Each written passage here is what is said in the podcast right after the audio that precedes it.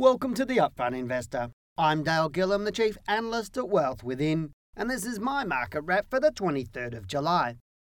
The view that investing in the share market is complicated, mysterious, and best left for the so-called experts who supposedly know what they're doing is a fallacy, perpetuated in part by those in the industry who stand to gain from your anxiety and ignorance.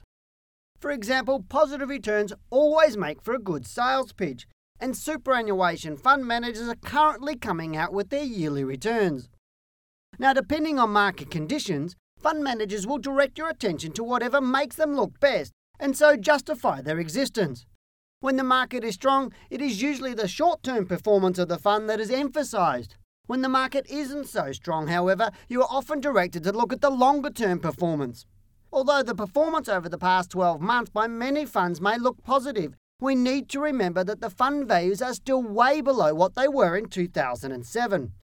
Always remember, those in the industry are trying to sell you a product, and they will use whatever marketing tactics they can to lure you in. So what do we expect in the market? You could be excused for thinking that the share market is like a roller coaster at the moment. Every time the market rises, we then see a corresponding fall that wipes out the recent gains.